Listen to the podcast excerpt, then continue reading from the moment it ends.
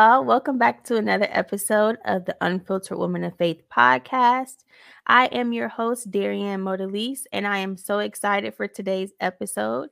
If you are all caught up, then you know that our theme for this season, which is season two, is the road to rediscovery, where I am rediscovering who I am as a woman of faith.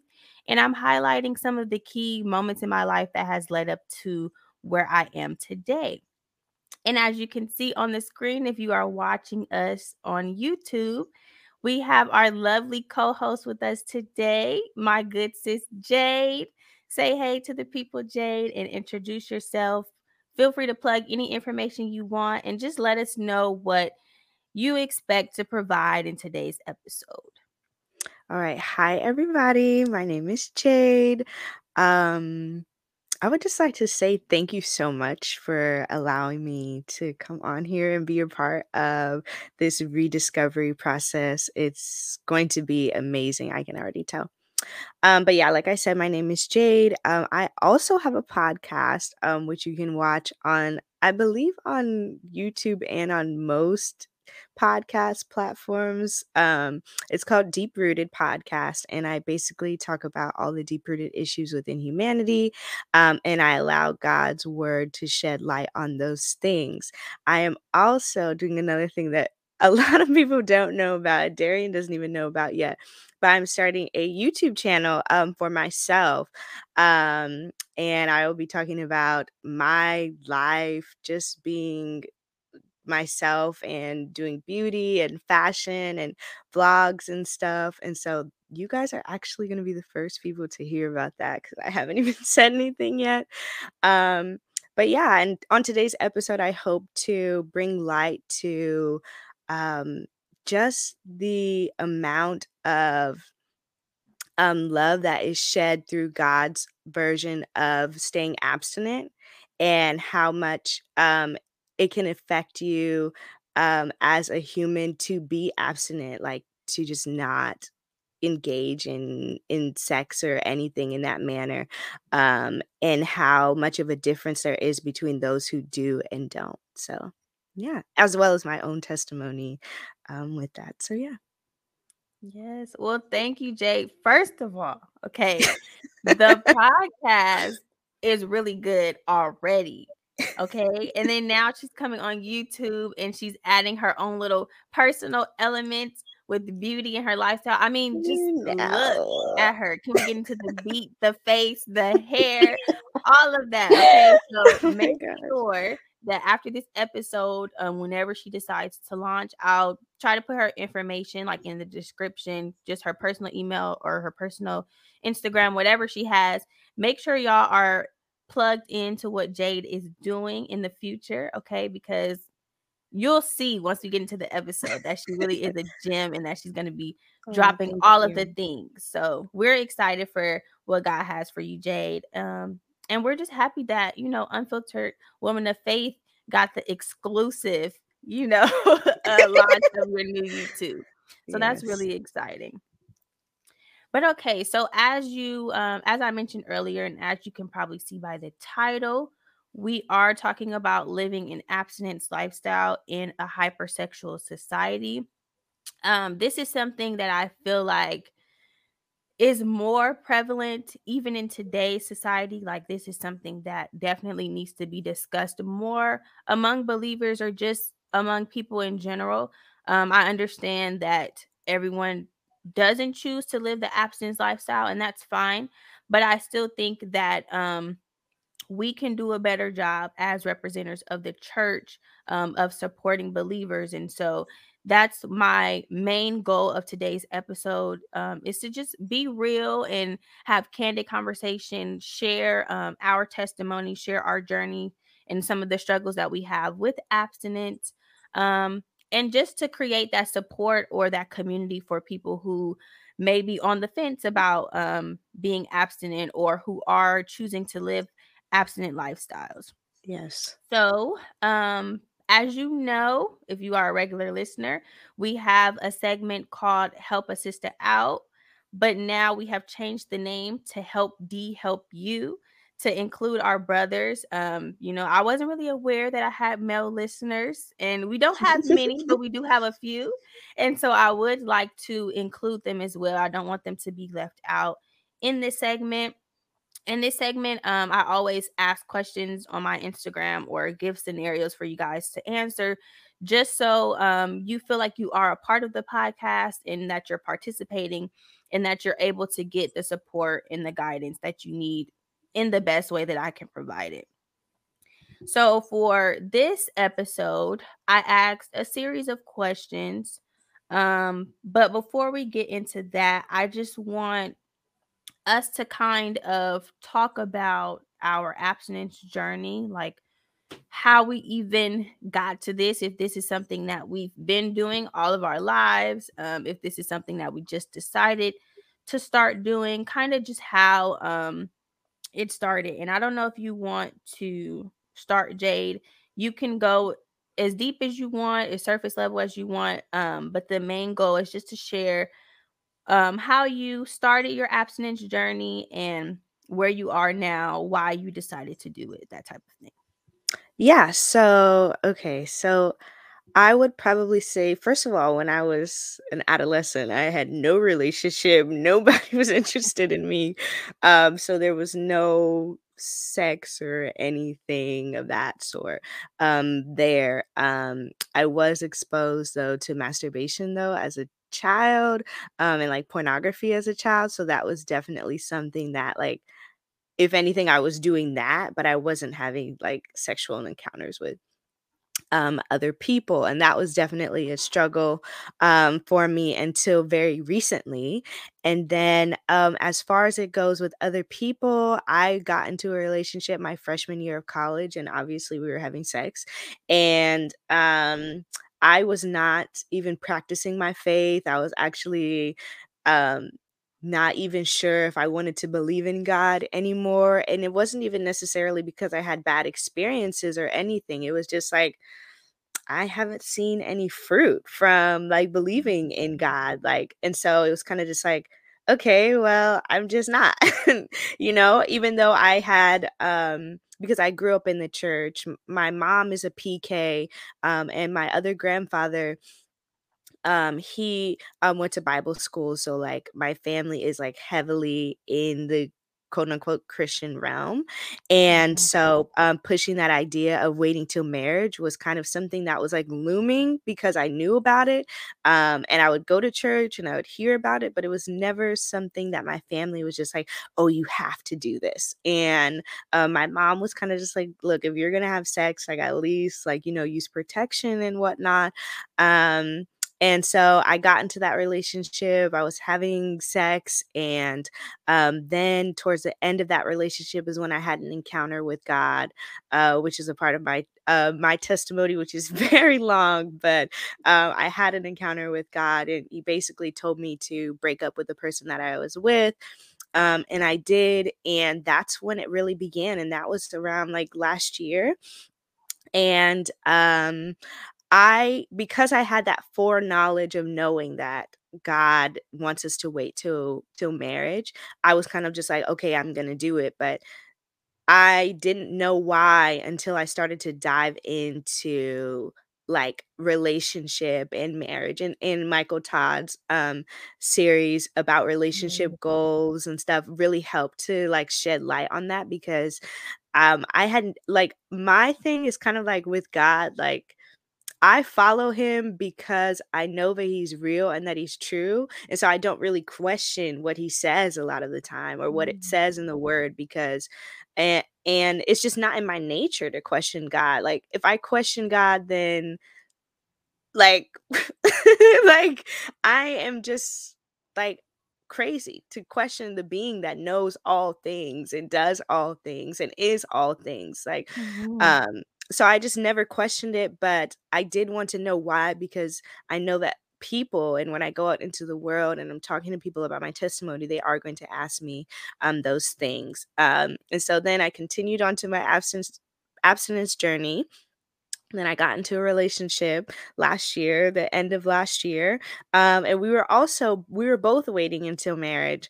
Um, but being abstinent and being in a relationship is the weirdest thing. Um, and it's the trick trickiest thing because there's a lot of temptation um in every realm of the relationship and that's exactly what the devil wants you to do is to fall into temptation and then feel condemnation and stuff like that um and so that was different and then that ended and now here I am a single again and um re-exploring that and re-evaluating um, what it means to be abstinent and it's been good but I think it's a process that really just grows the more that like I'm deeper in it. So because it's only been like a year and some change, like I've Mhm. learned so much, but I know that there's so much more that I'm going to learn because if you talk to somebody who's like been abstinent for like 6 years, they'll Yeah. probably tell you a way different um story or experience than I am. Um and I'm excited for what that's gonna look like. Hopefully, I don't have to be abstinent for that long, for 6 years. But but if I have to, Lord, please. Um, if I have to, then, you know, it is what it is. But yeah, that's that's really been my journey so far. That is so great. I have so many follow-up questions, but we're gonna come back to that. Okay. Um, so for me, um, I'll I'll be honest, like being abstinent was never a part of the plan for me. I it, was just nothing that. I thought about really. Um, even though I did grow up in church, um, my church, they didn't like we didn't get the messages all the time, like you shouldn't be having sex at all like sex is dangerous da da da," like all the the stuff that um the cliche like church churchy things we didn't have that in my church um I remember like when I was a teenager, like 13, we had a youth group and we had one conversation about um sex and it was mainly just about like, you know, STDs, staying protected. Um some of the youth leaders did mention like, you know, of course it's better not to have it at all until you're married. Um some of them did open up about um them like being on an abstinence journey, but it wasn't something that was like ingrained into my head. And also, like in my church growing up, I saw a lot of people have, you know, children out of wedlock, or I Mm, just knew people like outside of the church and I knew what was going on. Like I knew what they were doing, whether it would be from school or social media or whatever. And so my perspective was um as long as I don't get pregnant before I'm married, then you know nobody has to know or it's fine like because mm, everybody is doing it. mm, Um and then as far as like my parents are concerned, we never had a conversation at all really about sex. Um the only thing that my mom like would say to me if somebody around my age were to get pregnant, she'll be like, "You could try it if you want to, but, uh, I don't know, like, where you and the baby are gonna stay," like, just little stuff mm, like that, but it was never like, "You should wait until marriage," or, "This is what I did," type of thing, so, abstinence was never a part of the plan, um, and I mm, feel like the reason why I didn't have sex in high school was, for one, I was not getting pregnant in high school, that was not happening, so, it was out of fear of that, um, and just because I the opportunity didn't really present itself. Like there were people who, of course, I knew that's what they wanted, or they would tell me that that's what they wanted. People that I was having little situationships, that's what it was. But my parents were also not playing that. Like you're not going over to everybody's house and all that stuff. So the opportunity just never presented itself. And then when I got to college, I thought, okay, this is party time. Like we about to be lit. It's about to be a whole buffet of men out here. Like, you know, I'm just waiting to find my one and it's gonna be on and cracking. But that's not what happened either. God got to mm, me real quick freshman year. He he presented BCM and was like, You're gonna be a leader and this is what it is. And for the first time, um, like in college was when I was being convicted about um sex in general, whether it be masturbation, pornography, or just seeing things around me um that were super sexual it would make me really uncomfortable when it it didn't at first um or if i was going to even think about doing something i would have a dream about somebody being pregnant or that i was pregnant Yikes. or the conviction would just really be strong and so i tried to fight it like this is just in my head or i tried to put like little parameters well then I just won't have sex until I'm in a committed relationship, or I'll see if I'm with this person for a year and that was cool but none of the situations that i was in ended up in a relationship and none mm. of the mm. situations that i was in ended up in a year so it was like every parameter that i tried to set god was just like no it, no there's no half doing this there's no shortcuts like you just you need to get it together and for pretty much my whole college year it wasn't something that i was searching for but I was not trying to commit to being abstinent like mm. at all.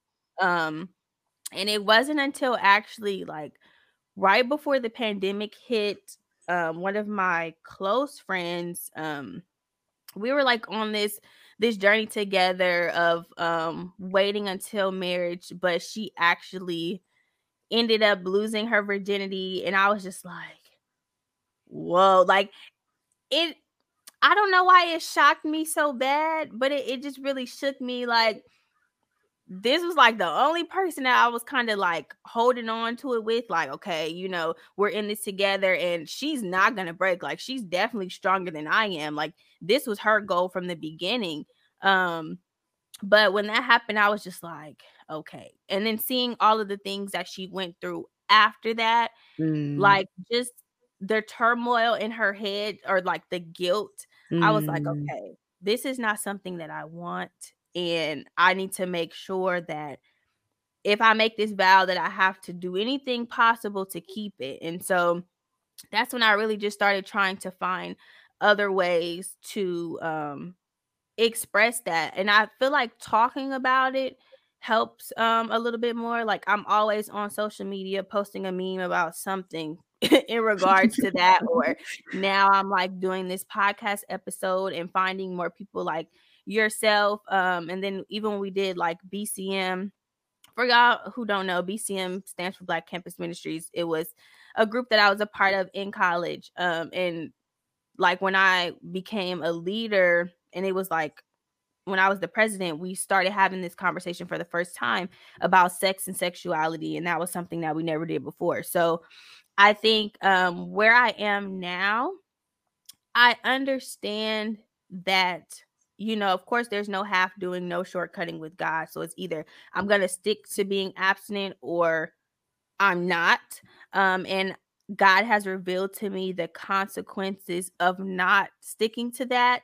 Um, I feel like it's not a coincidence why every time I think about falling, I have a dream about somebody being pregnant, or I find out that somebody is pregnant because God is clearly showing me that that's going to happen to you as soon as you decide to um, engage in sex. Like, that's just really what I feel um, in my heart. And like I said, the conviction is just so heavy and so strong. Yeah. So where I am now, I'm just trying to stay near the cross, as they say, um, and just trying to explore like other reasons as to why like God may be calling me specifically to it. God calls everybody who is a believer to abstinence, which we'll get into that later, but why I feel the conviction um so heavy. There's mm. I know there's things tied to that obedience um of course with generational curses as well. Absolutely. But just diving deeper into what that means and what is actually tied to my obedience. Yeah, that is wow, that's first of all, that's amazing. Um, I don't think my conviction is as hard as yours. I don't think I've had dreams about being pregnant or anything like that.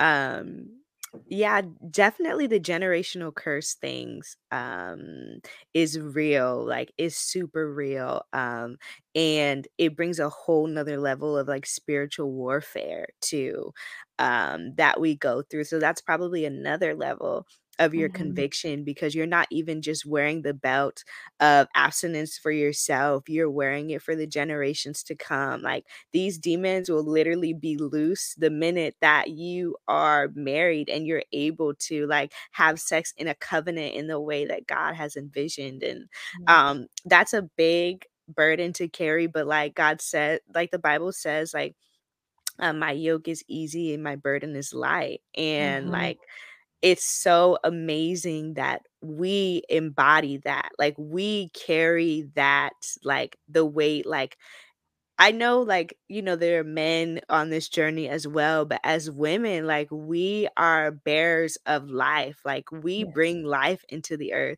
And so, not only are we bringing it life into the earth physically, but in the spirit realm as well when we choose to be abstinent. And so, I Mhm. think that's so amazing. Um, I think that's a, I hope the Lord doesn't convict me as hard as my journey grows um, with having dreams because I probably he knows me, so that's probably why I haven't had dreams like that because he'll just talk to me and be like, "You know, you're not supposed to do that." I'd be like, "Yeah, no."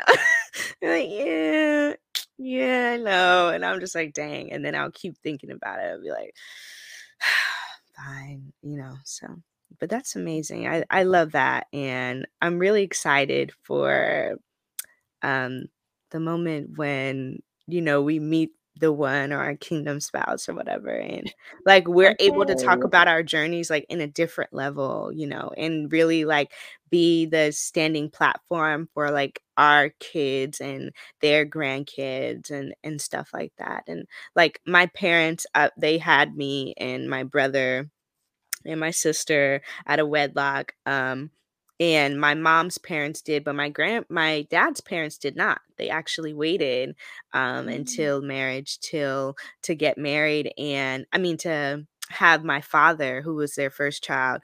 Um and sometimes I think about that and I don't think about the heaviness that there is to that. Like one side of my family has although like the demon has obviously risen back up and the spiritual warfare has coming back because of my father's doings there is grace and mercy for him but now like you know i'm the next one up and then Yeah. um specifically like for my mom's um side of the family i know that there's a lot of warfare um that comes with that um and I mean, I'm I'm down for the count, and I know that God has created us definitely to, um, be bearers of these things and know that we can do these things too. Yeah, for sure. I I think that it's it's kind of like ironic that um God has I'm not to say well I am to say has like chosen this generation to kind of carry so much on their back like even people who aren't believers like we're just this radical generation not comparing it to like our ancestors during like civil rights time but it's it's very similar to that like I'm very out here putting myself out here, making sure that um, I'm fighting for what my parents have to go through, what my grandparents have to go through, so that the next generation does not have to go through that in all types of capacity. I think that that it's probably why we have so much going on in the world now because the devil just knows like this is a generation that's not playing any games um Mhm, especially the ones who are believers like they're really going mhm. hard for God and so I'm to try to hit them with everything that I have and so I'm just grateful to be a part of a generation that is like this a generation of believers who um, are really standing firm but yeah the devil is definitely trying it these days I would agree Absolutely, absolutely. Heavier than we think. Mhm. Well, okay. So on um my IG, I'm looking down at my notes. Um I asked a few questions. One of the questions that I asked was what has you on the fence when it comes to committing to abstinence? And so um we have a few responses. I'm just going to read like a few and then we can talk about um if we like resonate with that in any way. Um yeah. So the first one is temptation and self-control. Um wanting attention, Mm, being starved of physical satisfaction and pressure mm, from the media in today's society. mm, The one that I really want, um, the two that I really want to talk about is wanting attention and pressure from the media slash today's society. Have you mm. ever experienced any of those things when it comes to your abstinence journey? Like, um, or before you decided to commit to your abstinence journey, was any of those things like a hindrance or worrisome for you? Oh yeah, so definitely um pressure from like m- the media um and culture. Um we live in a hypersexual society um without a doubt and it's probably grown in the past 5 years um that I've noticed. A lot of people think and believe that it was kind of already like this, but definitely not to the levels that it is now. Um and before I started my abstinence journey, um, I loved Megan Thee Stallion. I loved Megan Thee Stallion. Like I was a hot girl. Like it was nobody's business. Um, and I didn't realize the effects of her music had on me. Um, the same with um Beyonce and like Rihanna. And those are some of the people that the Lord has given me convictions on not listening to anymore or not listening to certain songs. I don't listen to Megan Thee Wow. Stallion at all um, I don't even really listen to Beyonce like that. And Rihanna, I don't even really listen to her like that anymore. And it's like my desires has changed. And um, Yes. but before I was like fiending. Like it was just like, and it gave me this motivation. And I didn't realize how much it had an effect on me and my sexuality and like uh, performing and all those types of things and in the way that I danced and whatnot. Like all of those things like play into an account. And then when I started my abstinence journey, um, I realized that when I stopped listening to them, how much I had changed from not doing those things or acting in those ways or having those thoughts about sex and and stuff or and definitely just not having sex anymore in general and um I quickly realized that they were connected, um, that one affected the other. And I was a little annoyed by that uh, because for a long time I, affe- I defended the fact that it didn't affect me or that it had no effect on me. And then um, when I started my abstinence journey, I realized that it was the main thing that was affecting me. Uh, Mm, our eyes and our ears are like gates to our souls. And like, I didn't realize the influence of that. And my mom would tell me that all the time, but like, I didn't, I was just like, uh, whatever, you don't know what you're talking about. Uh, but now I'm here. I'm like, oh, um, this is actually kind of true. Um, and so, living in that and knowing um now i have more of a boldness to say and to do and to know that like i'm not having sex i'm not entertaining anything in that realm um, and I'm okay with that. I've made peace with that um, because I know that there's something greater on the other side of that. But living in a society that is um, like that, it puts a hindrance on me um, in interacting with some people or, or um, watching certain things or listening to certain music. And like, I'm a very creative person, I'm a very musical person. I love Mhm. music. Um, and that's why I was listening to the artists that I did before. And plus, the power and I, like they, they made me feel uh but knowing those things are not good for me anymore um it makes me a little sad from time to time but now that i listen to, i listen back to them and i've been on this journey and just being on this journey with god in general it's made me realize how much it means so little like how much it is so unnecessary like i really don't need it um and even when i listen to the music i'm like ugh, this is what I was listening like this is what I'm listening to. Like it's like this like blindness has come off of me. Um and um but yeah, and it makes me kind of sometimes feel like the odd one out too when I'm in certain groups or in certain Yeah. realms because we're called to the culture, we're called to the unbelievers, um, and they are interacting with these things. They're you know doing whatever, performing these things, listening to these artists and whatnot. Um, and it makes it a little difficult, but I also give them some grace because some of them don't really don't know any better. You know, they didn't grow up with God or they didn't um, have um religious background or anything like that. Um, and so I give them grace for that. And I know that God will give them grace for those things too and mercy for those things. But they also have to understand that there are consequences to those actions. Um, Right. and so that's where I come in, you know, and I allow them to understand like, this is what God has called me to do. And it's not just for me, it's also for you.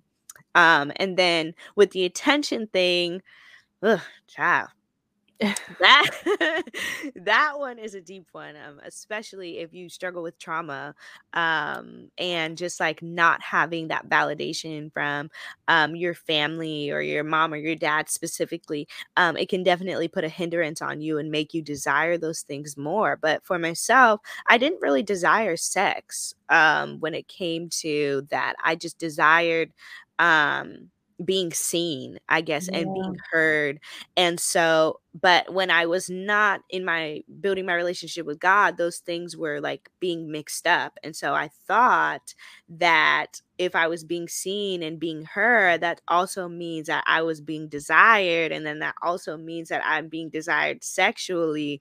Um, and so I Mhm. would give into those things a lot easier, thinking that it would be a void that could fill me or could fill this subconscious desire that I had. And in reality, it was it was never gonna do that. And it if anything, it made me feel more empty.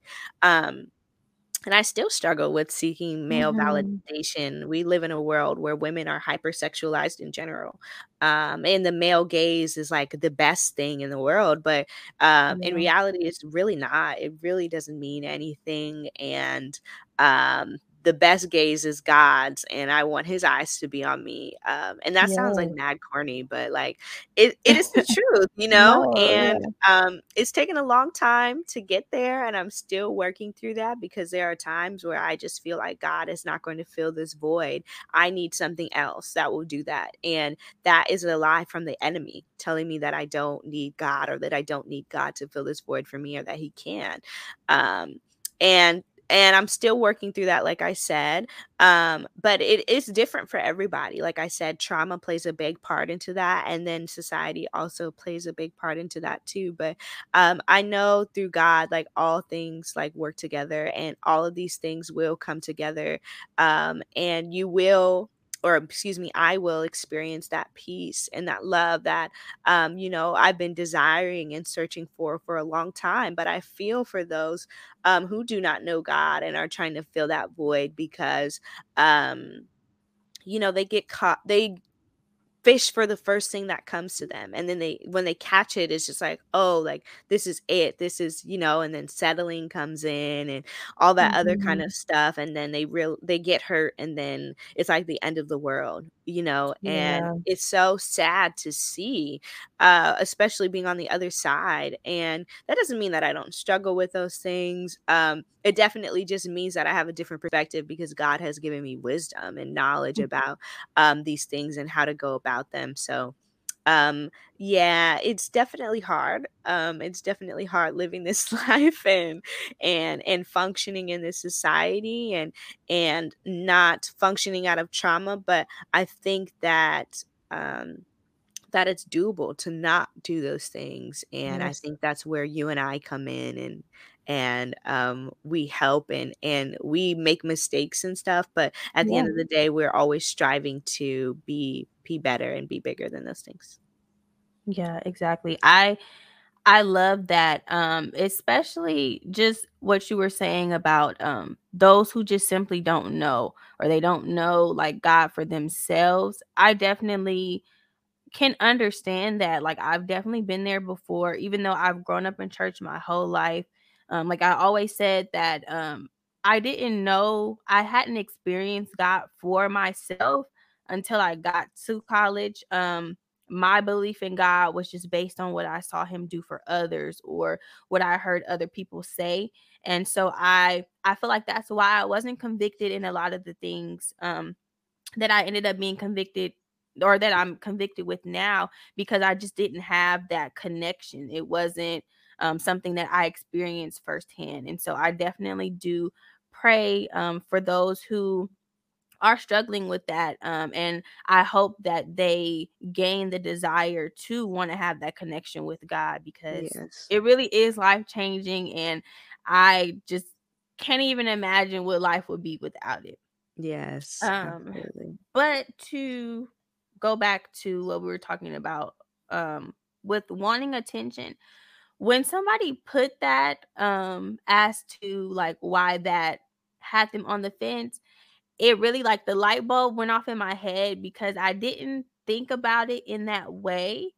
But um hearing them say that, I'm like, yeah, that's definitely something that I can relate to because I can even remember like back in middle school. So like I in elementary school I was really nerdy. Like I thought guys had cooties. Like that wasn't really what I was focused on. And then when I got to middle school, it was like a whole new world because you know they start having facial hair. They were taller. Mm-hmm. They had the athletic build. So I'm just like, okay, you know. Um, and then that's when I like for the first time experienced somebody like saying that they wanted me sexually. Mm. And so I equated that with, oh, they want me. Mm. And so um after that, if a guy wasn't coming at me in that way, like saying that they wanted to hit or whatever, then I didn't think that they wanted me like that, or that they mm. didn't think that I or that I wasn't getting that attention that I needed. Mm. And that carried on into like relationships in high school and in college, I felt like, well, we don't have to do it, but we could at least talk about it. Like, I at least want to know mm-hmm. that you want me in that way. Mm-hmm. But that mm. was something that was just feeding the desire even more because if mm-hmm. you can't, after you talk about it a certain amount of times, it's like, okay, so is it going to happen or not? Yeah. Like, it, it really doesn't make sense. Like, it, it continues to feed the flesh, but I equate that now to needing that validation or wanting the attention. Um, and honestly, I have not encountered a guy yet um who has approached me in a different way. But mm. now my um my appetite for that has changed. Like that's not something that I desire anymore. And I always say that when I just look back on the people that I gave my attention to because of that, it literally makes me sick to my stomach. Like it's like cringy to me, mm. not because they're bad people, but it's just like the space that I was in at that time. Like thinking that this man wanted me so bad when really that wasn't it. He just wanted mm-hmm. what I could give him. Mm. Um, and so that was something that really like stuck with me, that whole wanting attention. And I can understand how that can be hard because we want that validation. Like we want to feel wanted, especially as a church girl. Like I don't know about you, but like being a church girl is not hot. Like the guys are not checking for they not checking for the church girls. Um, but they haven't met the church girls of this generation because you know yeah. we're out here and we're, we're yes, we don't have the skirts all the way down to our ankles. You know, we're we're out here showing a little leg, okay, for the people. so, um, but in the past, like you know, guys weren't checking for church girls, and yeah, some of them still aren't, which is okay. But yeah, there are a lot who are now, and so yeah, that you know, wanting attention, it really it really is not important anymore. Yeah. Like you said, as long as God sees you, like the reward will come as long as he sees you. Yeah. Like you, you're not gonna get any type of benefits from anybody else seeing you, really. Yeah. Um, and so I thought that that was important. And then the pressure from media in today's society. I I don't think I was pressured like by the society to um have sex, but more so um I felt the pressure of like not thinking that there were many men out here who were willing to wait or um who are Mm. waiting. And so I felt the pressure to conform in that way and not live Mm. the abstinence lifestyle because it's like no man is going to want to wait for that or um they may say that they're going to wait but then they're going to try to do everything that they can to make you bend. So that was kind of like the pressure that I felt but as of recently I have been seeing quite a few men actually i don't know them personally but i've been seeing quite a few men like on social media who are very open and open about their abstinence journey um and that's just really good to see because it just validates the fact that um i'm doing what i'm supposed to be doing and that there's people out here that are for you like you don't have to conform and bend to what you feel like is more acceptable in society because that doesn't matter again like Yeah. it's what is acceptable in God's eyes and what in the lifestyle that he has for you. So, Yeah. yeah, I'm never really feeling pressure for that, but also knowing that like I am getting older. I'm only 22, but like we're adult adults now.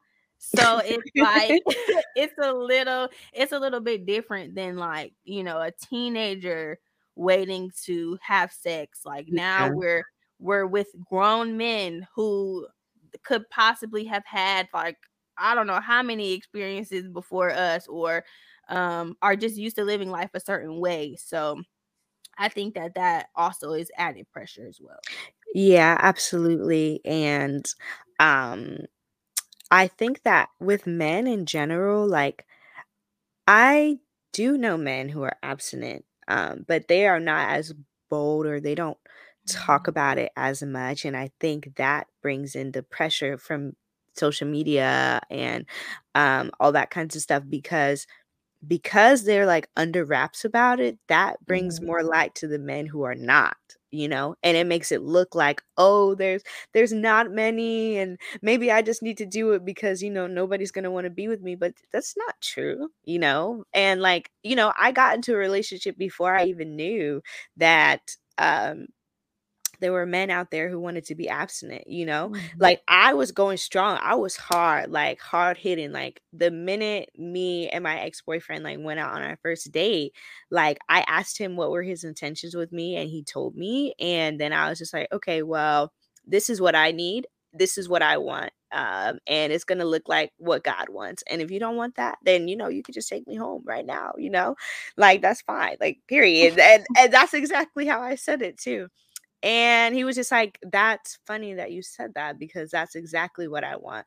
And it kinda, like, opened up my eyes to understanding that there were really men out there who, like, did these things or wanted these things, and then his parents were the same way, like, they did the same thing, and he told me that, and he was like, you know, I want to reflect what my parents had. And I didn't realize, like, I literally had no idea that there were really men out here who were Mhm. trying to live this life, you know? And even if they had had sex before, whatever, now they've chosen to be abstinent now. And that's what's important. Mhm. And, um, I just think that there needs to be another level of boldness for that. But I also think that the more that women are more bold about it, the more that men will feel comfortable coming forward about those things. And it because like for myself, like I don't talk about it unless people tell me if I'm or people ask me if I'm honest or I'm Mhm. interested in somebody or anything like that.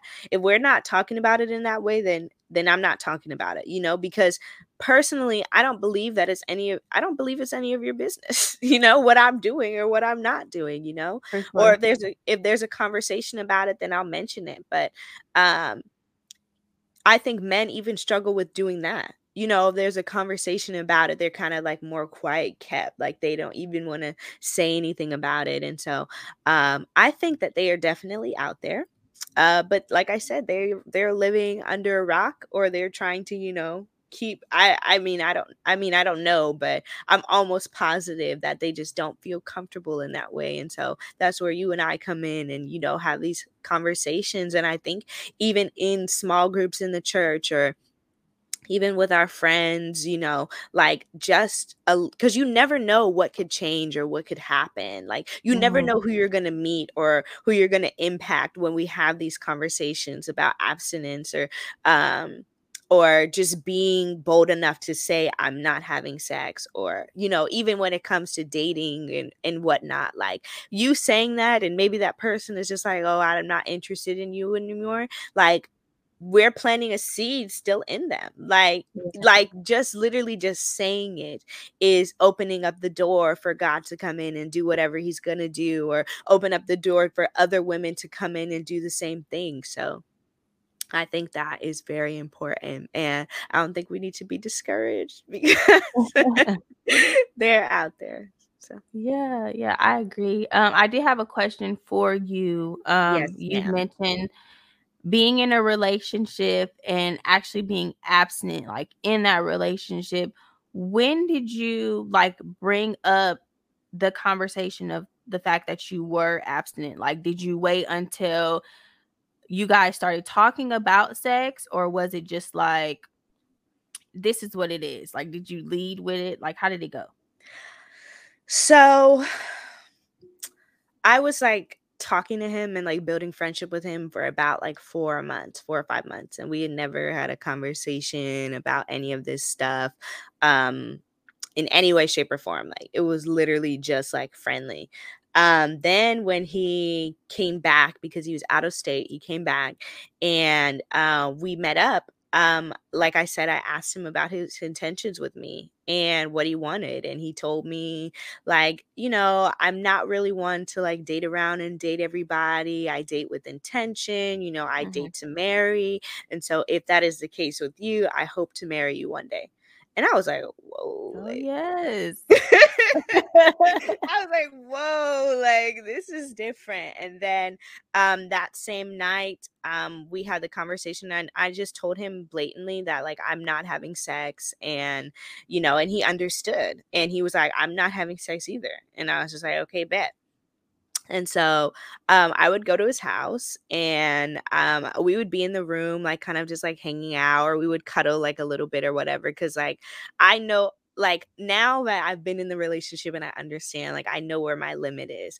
And so sometimes his mom would like, you know, be a little concerned that we would have sex and stuff. And it would be really frustrating to me because I was kind of just like, I had to like, if anything, I had to lay it down for her. Like, we are not doing anything like this is not happening like i need you to understand like i care about myself enough to know that this is not happening and she was just like, okay. And like with him, it was kind of just like he respected that. Like he respected the fact that I did not want to have sex, though there were many temptations um, mm-hmm. for these things to happen. He also understood that I did not want to do that. And I felt uncomfortable doing that.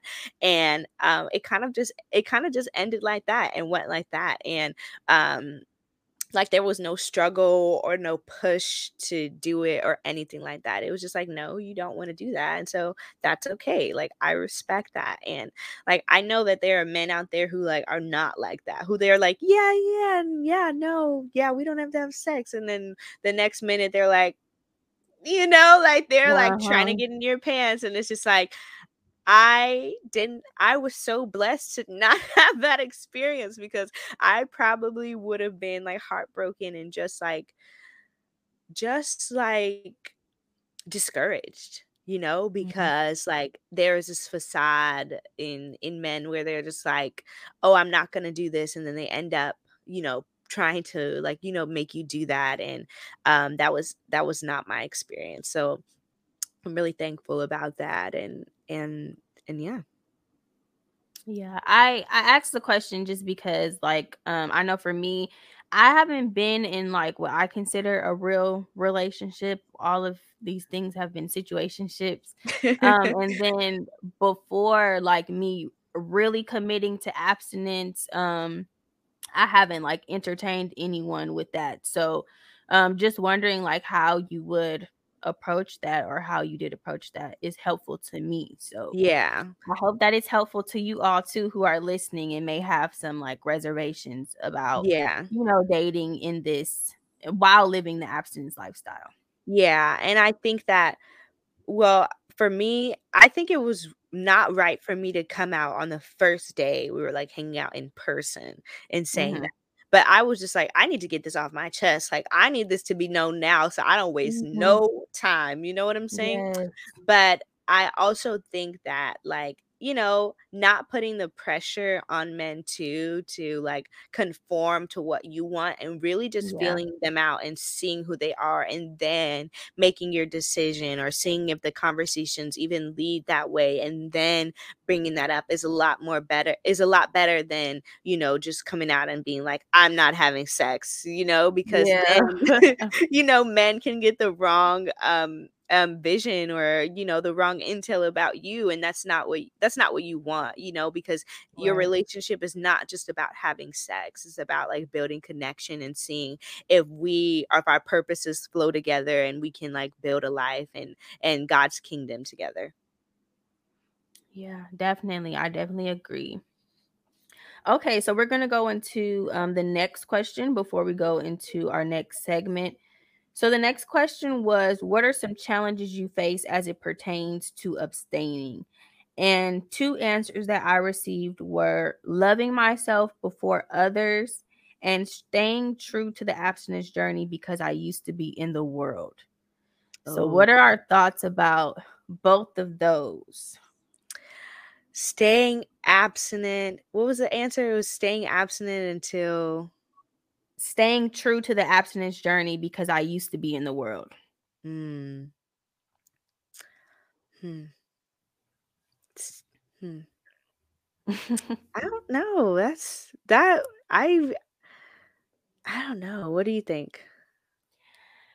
So for me, I am a virgin. Like I have not had intercourse um before, but I have had other sexual encounters. You can read between the lines. We will not full details. And so I think that any exposure to sex, whether it be through masturbation, through pornography, through whatever, um, it really feeds your flesh and it starts an appetite that you probably didn't even know Yeah. was there. And so whenever you are um participating in any of those things, when you try to stop, it's just like a drug or anything else. It can become addictive very quickly. And I feel like it's really hard to cut that part or cut that appetite off completely after you've already started to feed it. And so um I think for me because like I hadn't had intercourse, I don't know if it it matters, but because I haven't I hadn't had intercourse or I just don't have that like connection to a person per se, um it hasn't been like that difficult for me to just cut it off, but it has been difficult to cut off that desire right now. Like I know Mm. I've prayed and asked God like can you just please remove this desire from me cuz it would be very much it would just be easier like to go along the journey Mhm. it wasn't something that I wanted. But God reminded me like I can't remove the desire because you're going to need the desire one day. Yeah. Um and so and he was like if it was easy like you wouldn't want to do it in the first place. So Mhm. I think it's important that we do understand that as humans we are sexual beings and we especially this generation we have been exposed to a lot of different sexual things, a lot of perverse things as well. Um so it is difficult, but at the same time um try to do things that don't feed that desire. So like Jayde had mentioned earlier when it comes to her listening to Megan Thee Stallion that may not be something that convicts you, but there is something that you know get you in the mood. Everybody knows like it's either a person or it's something you hear or a memory or whatever that gets you to feel in some type of way. And so the um as long as you can try to avoid that or recognize that trigger, then that will definitely help. Um but I do understand like the challenge in that area. Yeah, absolutely. And I think that um the Bible says Apostle Paul says like literally flee, like run away from sexual immorality, which just goes to show how strong um sexual desire really is like it is Mhm. really the strongest desire out of all of them like besides greed or anything like that because um lust is like is so like, it's so easy to be fed. Like, it Mhm. needs literally nothing more than, like, sexual mannerisms or conversations or even, like, a movie that has a sex scene that's, like, maybe, like, 10 seconds. Like, it literally Mhm. needs nothing more than that, and that doesn't mean, um and that doesn't necessarily mean like I mean, if that's your conviction, then, you know, abstain from all of those things. But I don't think that like there's a limit to these certain things. And I think that um this is controversial, but I don't think that lust is a bad thing in a sense. Like it can be Mhm. warped and be something that can be um used for bad, like used against God's will. Um, but at the end of the day, it is something that we're exposed to and it's something that we have in our human nature. Like it's just Mhm. a part of our sexual desire. Um, and that's where control comes in and learning self-control and really Yeah. learning your limits and what is your boundary. Like where do I draw the line and be like, okay, like this is enough, or we have to stop here because this is gonna lead to something else, you know, or it's gonna lead too far, and then I'm gonna have these thoughts or or whatever. Um, and it's all about like learning, like learning yourself too. So I definitely think that that is important. And um, yeah, I think that I think that um, if you have a lust issue, you need to deal with that with God definitely Yeah. because i sure. i was one of those who had a lust issue um and even in the relationship that i had i had a lust issue and i didn't even realize that it was me you know like Mm. i would literally just be like after we had broken up i was like thinking about all of these things you know after breakup transition whatever and and i was talking to god and he was just like Jayde that was you and i was just like Wow. like really and he was just like yeah and i was just like oh like you know and that's why you know deliverance and fasting is also like really important um because like I've heard a lot of married people, I'm not married, so you know, I would know. But like I've heard a lot of married people say like your lust does not go away Mhm. after or your lust issue whatever does not go away after you get married. Like if Yeah. anything it grows because now you're having sex obviously under covenant but you're still involving yourself in that manner and it can grow and like you know people who have porn addictions like they um, get married and they still have a porn addiction. I was reading an article one time about like masturbation and stuff and how this guy was married and like he doesn't even desire to have sex with his wife, but he would much rather like ha- watch porn and masturbate. And I'm just like, Whoa. whoa, like that Yeah. is that is a deep addiction, like right there. And that just goes to show the impact that these things have on us um as a society, as a as a being, you know, and living this life for God. And it makes it a lot harder, as the girl said, from going from living in the world to being abstinent because Yeah. now you've been exposed to these things and you know what it feels like you know what it looks Mhm. like you know what you know you know what it can do and it's just like it's so easy to just turn over and return back to those things because you already know it's already comfortable it's just like i've already done it one time why not do it again or why not do it a third time and stuff and that's when self-control comes in and and i um, at my church, I was in a small group and um, we were talking about um, temptation. And Mm. um, my the um, prophet that was helping her, her name is Prophetess Pepta. She's amazing. She was helping us um, with learning how to control our temptations and stuff. And she was saying one thing to do is really just tell God because He already knows, you know, Yeah. and God will give you the way out, even if it's just a book falling off the shelf or uh doorbell ringing or somebody calling you or whatever Yeah. that is your way out um and being sensitive to him and really understanding like God is going to help you through these things. Like you were made for this. We were made for this. And we do not have to give into the things that the world says is okay or what the devil thinks, you know, oh, God will forgive you or, you know, whatever. It's not even about that. It's about the fact that God's um vision for us and what that looks like and um what we as his children uh, as embodiers of the gospel must do like when you make the vow to follow god like i don't think you really have a choice anymore about choosing whether you want to do this or not. Like yes you have the choice and you can walk away and god you know do what you do. If you're gonna go you're gonna go but when you're going in, you also must choose to go in fully. Like it's Yes. not about if, ands, or buts, or oh, I'm just gonna do this this one time and then I'm gonna come back. There is grace for you, but also understand that there are consequences to those actions. And Right. sometimes delaying of our purpose or delaying of important relationships or not having doors opened when they need to be is because we're not prepared and that's the effects of of of, of those actions the consequences of those actions. So i definitely think um, that being exposed to those things in the world and then going in and seeing it from god's perspective and living a life of abstinence is, is a lot harder than and than what people make it out to be but it's it's doable Yes, I would definitely agree with all of that. Um, it's definitely harder than what it appears to be.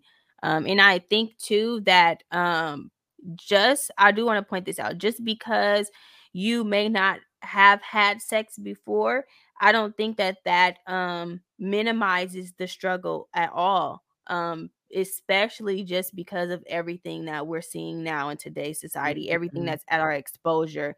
I think that it's so it would be easier actually to conform than it is to um live the lifestyle that God has for us. So Mhm. um I definitely do agree and I would say that if this is something that you're thinking about, please think real hard about it.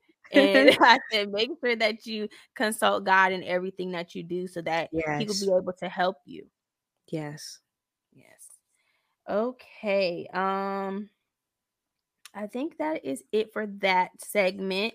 So we're gonna move on to the la- the last segment, which is our cake and punch segment. As you guys know, um, this is not a Bible study, but I still want to leave you with um, some key pointers and just um, things that are directly um, associated with the world. I mean, with the word. Um, I think that it was important that I got on here and discuss this because I just feel like um, the church as a whole doesn't have open and honest conversations about what it really means to live the abstinence lifestyle. Um, one, because a lot of them are not. um, and Okay. two, because it's just like it takes a level of maturity to be able to sit and be honest about like some of the struggles that you have and be able to say them out loud and to be transparent with it but i think that those conversations are needed in order for us to raise up more believers who want to live this lifestyle or who want to do anything God's way. Like there has to be a level of boldness there has to be honesty and transparency on this whole walk of life as a Christian. And so um one of the scriptures that like really stuck out to me and that kind of helps me on this journey is not like the cliche flee from sexual immorality because I feel like everybody knows that, right? Even if you're not a believer, like everybody knows that this is sex is a serious thing and it's something that should be in the confines of marriage um, so I don't think we really need to discuss that. But um, the scripture that stood out to me was First Corinthians 10 11 through 22. I'm going to read it. It is kind of long, but I want you to really pay attention to the words that are being said. It's from the message version. I really like this version because I feel like it just breaks it down and it leaves no room for misinterpretation because it just Mm. says exactly what it is saying. Mm. So I'm going to read. These are all warning markers, danger in our history books, written down so that we don't repeat their mistakes. Our positions in the story are parallel. They at the beginning, we at the end, and we are just as capable of messing it up as they were. Don't be so naive and self confident. You are not exempt. Mm. You could fall flat on your face as easily as anyone else. Forget about self confidence, it's useless. Cultivate God confidence. Mm. No test or temptation that comes your way is beyond the course of what others have had to face. All you need to remember is that God will never let you down. He'll never let you be pushed past your limit. He'll always be there to help you come through it. So, my very dear friends, when you see people reducing God to something they can use or control, get out of their company as fast as you can. I assume I'm addressing believers now who are mature. Draw your own conclusions. When we drink the cup of blessing, aren't we taking it into ourselves the blood, the very life of Christ? And isn't it the same with the loaf of bread we break and eat? Don't we take into our bodies, don't we take into ourselves the body, the very life of Christ? Because there is one loaf, our manyness becomes oneness. Christ doesn't become fragmented in us. Rather, we become unified in him. We don't reduce Christ to what we are, he raises us to what he is. That's Mhm. basically what happened even in old Israel. Those who ate the sacrifices offered on God's altar entered into God's action at the altar. Do you see the difference? Sacrifices offered to idols are offered to nothing. But what's the idol but a nothing? Or worse than nothing, a minus, a demon. Mm. I don't want you to become part of something that reduces you to less than yourself. Mm. Y'all, when I read this, That was good. I was just like, whoa. Especially the part where it says, I don't want you to become part of something that reduces you to less than yourself. Mhm. To me, that just validates this whole journey, this whole walk of Christ. Like, even though it is very difficult, it's not something that's going to reduce us to less. If anything, we'll see an increase, we'll see more, we'll become more like Christ. This is the one way that we are united as a people. This is the way that we're related, and it's through Christ and through um his sonship through his word through the lifestyle that he calls us to live this is how we are united and i feel like that just even more shows that we as christians or as believers have to stick together and use that unity that we have in order to be able to cultivate to what god wants us to be um that's not something that we can do alone we have to do it with god and we have to do it with people who are on this journey with us who are like-minded Yes. and so that's just something that i wanted to leave with y'all um jay do you have any thoughts on this scripture that you want to share Yeah, that was so amazing. I have never read this in the message version ever. It was like it was like amazing. Something that um really I in um pointed out to me was um so my dear friends, when you see people reducing God to something they can use or control, get out of their company as fast as you can. I'm assuming I'm addressing believers now who are mature. Draw your conclusions when we drink the cup of blessing. Aren't we taking into ourselves the blood, the very life of Christ? And isn't it the same with the loaf of bread we break and eat?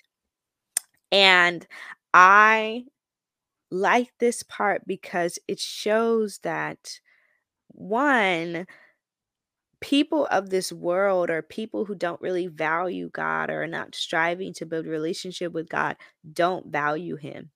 And mm. so they can literally disrupt our faith or our belief in God.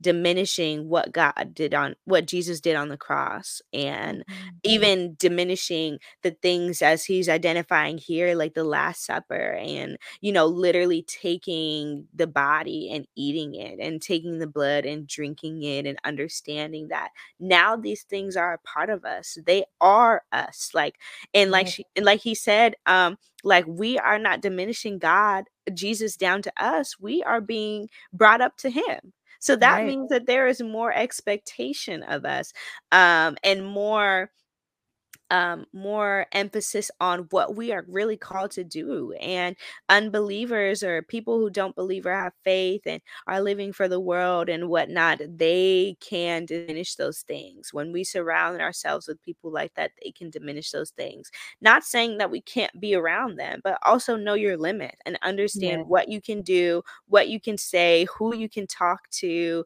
all those kinds of things because they can shake you about and it has happened and it's happened to me most definitely. I think that um it's so good that that um paul mentions this because a lot of people don't really talk about that. Like there and Mhm. i think that there's this stigma around believers hanging out with unbelievers but god has called us to them. Like we are not around believers so that we can help them like yeah we're helping them you know and you know we're getting together and you know praying and and and reading our bibles and whatnot and just creating family but we are also called to the others because they're not going to save themselves you know and they're not going to know god like we know god and that's why Right. we need to you know be a part of those um conversations and and be a part of them but I definitely think um, that there's a limit to that. And understanding that is so important, especially when it comes to abstinence and sex and, and in general, um, because being in some crowds can expose us to those things without even knowing. Like Yeah. it may not even be um, an out front like sexual conversation. It may be like dancing that we see if we're in a club or something or we're at a bar or whatever whatever it may be like and that's why we have to keep watch and um you know really understand what God has called us to do and um what um Paul is saying in this in this chapter but I think that that was amazing like keen like I don't even read the message version like that a lot uh but now I am because that was so good. Like it felt like I was reading like um like a self-help book or something like that. Like Yeah. just really reading me for filth. Like for real. Yes, that's what the Bible will do. It will definitely read you. That is for sure. Okay, so before we get out of here, um, is there any advice that you would give to someone who is like, okay, I didn't, I know I'm not supposed to be having sex outside of marriage. I know that I'm not supposed to be doing those these things. I've already sat here for an hour and listened to this episode, but I'm still just not sold. Like I don't, I don't know if this is for me. Is there any advice that you have for that person who may be feeling this way? Yeah. Um the first thing that I would say is um it is for you. Um, it may not feel like it and it may not look like it, uh, but you become a different version of yourself when you are abstinent.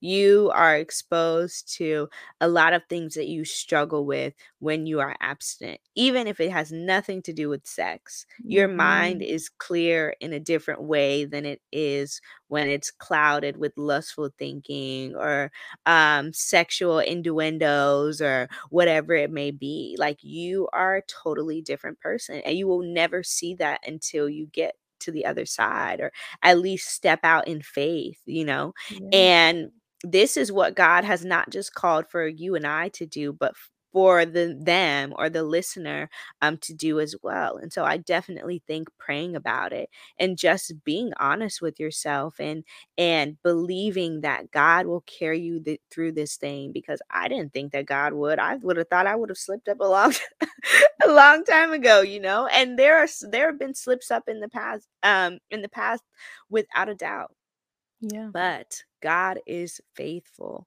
Um, and so, yeah, and I think also surrounding yourself around like minded people too. Um, Yeah. and just being honest about this and being like, I don't see why this is for me, you know, and everybody's testimony is different.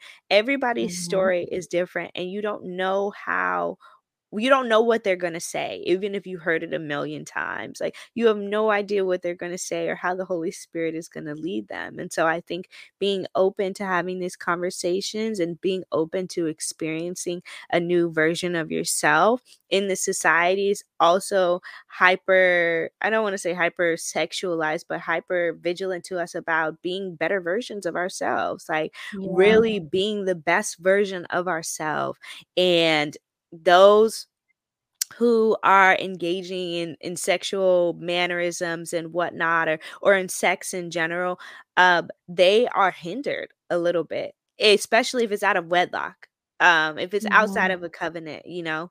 And God also wants us to wait until have to have sex until marriage so that we can protect ourselves from um, battles that we could have when um, we do things outside of God's will. Um, and so I think that's also important to to take into consideration because spiritual warfare is no joke. You know, it's not Mhm. fun. It doesn't feel good. it comes Yeah. at the least expected times. And when we expose ourselves to these things willingly, we are asking them to come in willingly and literally like tornado like our whole entire house. Like just Yeah. like just blow it up, you know?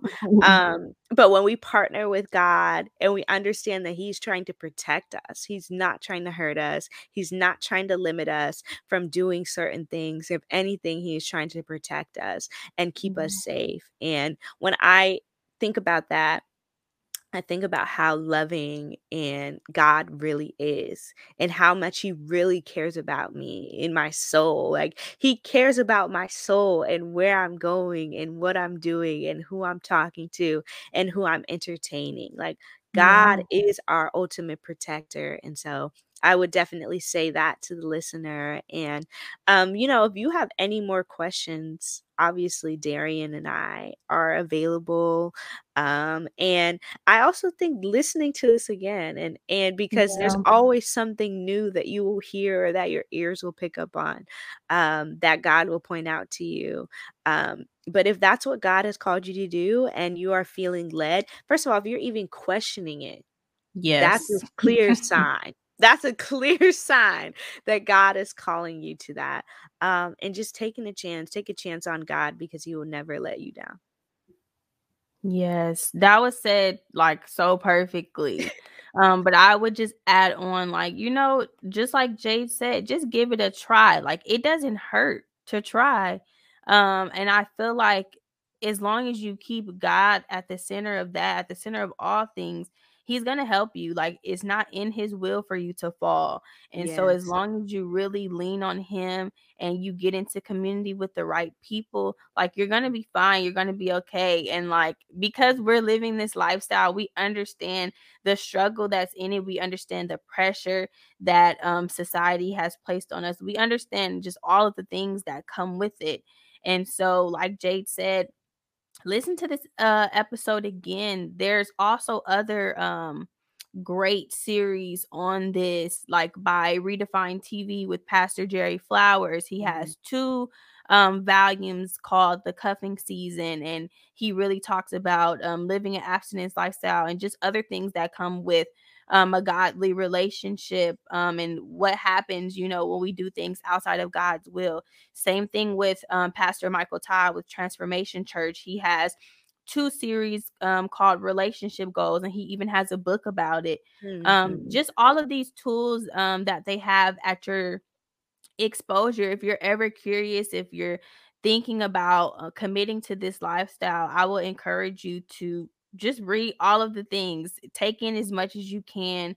Um, because eventually it'll start to rub off on you. Eventually, your appetite, your desire will start to change, and you'll start to realize that like what was life even before this um Mhm. because there there is no other way to explain like the goodness of God that you feel when you're doing things the right way. Mm-hmm. Of course, mm-hmm. like we make mistakes, that's just what it is. But when your heart is tied to it and you feel the love of God, you feel his mercy, his grace, and his forgiveness, like all the bad just doesn't weigh on you as hard as it would if you weren't in connection with God. And so yes, I just encourage you to try it out, give it a try. And if yes. you need anything from me, feel free to hit me up on social media and we could talk about it. Um I did joke about having like a support group or something. It wasn't a joke. I still might do that.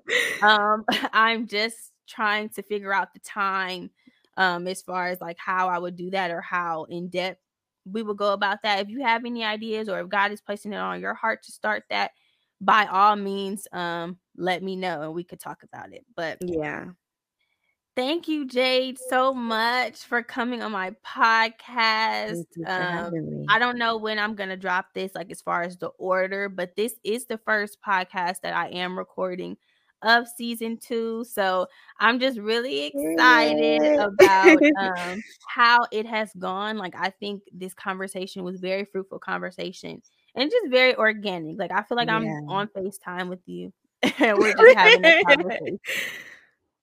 Yes, yeah. thank you for having me. This has been so amazing and um it's even helped me a little bit you know i don't do a deep dive into my abstinence journey and, and just not and holding out on having sex and stuff like i don't talk about it in this level and so it's really helped me to really envision and understand mm. like this and what yeah. this is and and the impact it's going to have so i'm really glad and i hope that people are blessed by this and i'm excited that i was the first one period like i've been so special so thank you so yes. much of course and you are you are definitely a gem i always say that in our want you to hear from me if you don't hear from anybody else. You are definitely gifted and anointed, and I wouldn't have anybody else to talk about this subject but you. So thank I you. do thank you for coming on.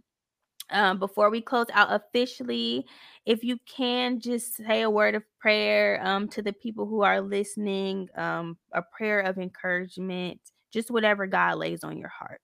Yeah, of course. So, Heavenly Father, Lord, I thank you, God, um, for the listeners that you are going to bring um, to hear about me and Dariann's abstinence journey. Lord, I thank you, God, that you have opened up this new realm of desire um, to be more like you in their hearts, Lord. And I pray, God, um, that you press upon them even harder and help them to understand, Father God, that um, there will be um, loosing of demons, there will be generations generational curses that they will break. There will be um, redemption. Um, there will be love and joy and peace that will um, that will be brought to them, Lord, as they walk through their abstinence journey, Lord, and they come um, to look like you more and more, Lord. I pray, God, um, that you just be with them, Lord that you really be with them, God, that you be patient with them, Lord, and that you allow them to be patient with themselves, Father God, that there is no condemnation for those who live in Christ Jesus. And so I pray, God, that even if they slip, Father God, that they get back up and they continue to follow you, Lord. I thank you, God, for the testimonies that, that are going to be built um, outside of this conversation, um, for the journeys that are going to be built outside of this conversation, Father God, that there is glory that is being brought to your kingdom. And once again, Lord, I just thank you, God, that you are so faithful, that you are so faithful to your people people, Lord. And I thank you, Lord, um, that your will will be done in their lives, Lord. And I pray, God, that they fall into alignment with those things, Father God, that they do not get sworn, sworn um, back and forth with things of this world or um, attention seeking or even just natural desires that they have, Father God, but they bring them all to you. They surrender them all to you, Father God, um, and that their love grows for you deeper, Lord. I pray, God, um, that there is no hindrance upon them to do these things in the name of Jesus. In Jesus' name, amen. In Jesus' name, amen. Amen. Thank you again, Jayde. I hope Thank you guys you. enjoyed today's episode, and we will be back next week with another episode of Unfiltered Woman of Faith. Bye. Bye.